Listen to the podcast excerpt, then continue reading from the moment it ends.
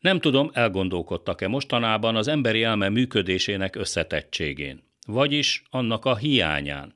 Nekem a hétvége óta e körül forognak a gondolataim, mert nem hagy nyugodni, amit figyelmesen meghallgattam abból, amit Tusnádfürdőn a magyar miniszterelnök kihirdetett, válogatott hallgatósága, vagyis a Fidesz hívek, még pontosabban az Orbán hívők előtt.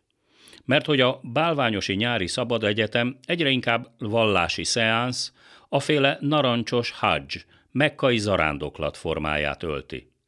Annyi különbséggel, hogy ide az igaz hívőknek egy életben többször is el kell zarándokolniuk, már ha üdvözülni akarnak a neres közbeszerzések világában.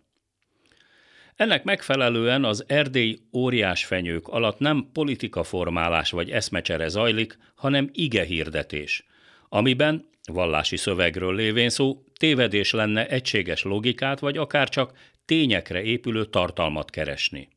A lényeg, hogy a hívők elhiggyék, és ezeket mantrázzák a következő hónapokban. Íme néhány ordító ellentmondás, ami fölött elegánsan átsiklott a magyar kormányfő. A nyugat gyengeségeként értelmezte, hogy a világ nyersanyag készletei felett a száz évvel ezelőtti állapotokhoz képest már nem gyakorol teljes kontrollt. Elfelejtette megemlíteni a gyarmatbirodalmok összeomlását, és az azt követő két világháborút, pedig ezek szorosan összefüggenek. Az általa hanyatlónak nevezett nyugat éppen hogy tanult ebből, és ezért indult el a nemzetállami bezárkózás helyett az integráció útján sikeresen. Érdekes módon a miniszterelnök sem Bakuba vagy Szentpétervárra küldte a lányát tanulni, hanem a hanyatló nyugat fellegvárának számító Svájcba, hogy később a szintén hanyatló spanyol Marbellára költözzenek és próbáljanak szerencsét. Követendő célként és stratégiaként jelölte ki, hogy Magyarország maradjon ki a válságból, és kívülállóként vegye sikeresen az akadályokat.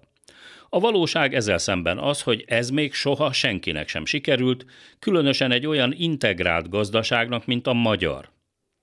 A nem leszünk kevert fajú nemzet kifejezést, azon kívül, hogy súlyosan rasszista és náci beszéd, tekinthetjük szimplán műveletlenségnek és történelmi tudatlanságnak, egyfajta gesztusnak az extrém jobbos hívőknek. Hiszen éppen a külvilágra nyitott, rugalmasan reagáló társadalmak lettek sikeresek, az ókori görögöktől kezdve egészen a mai Amerikáig. A bezárkózó civilizációk sorra mind megbuktak. Az orosz-ukrán háború Orbáni interpretálása nevezetesen, hogy amerikai orosz nagyhatalmi egyezséggel lehet csak lezárni a konfliktust, nem jelent mást, mint hogy Ukrajna fogadjon el egy súlyos terület és lakosságvesztéssel járó nagyhatalmi alkut, egyfajta újabb Trianont. A magyar társadalom a mai napig nem heverte ki azt a traumát, amit most a magyar miniszterelnök kínál Kijevnek az orosz-ukrán konfliktus lezárására.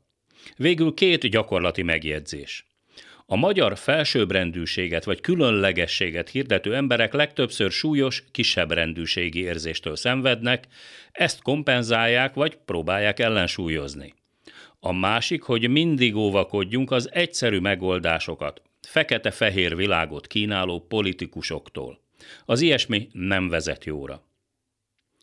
Az esti gyors mikrofonjánál Hardy Mihály, a hírek után folytatjuk.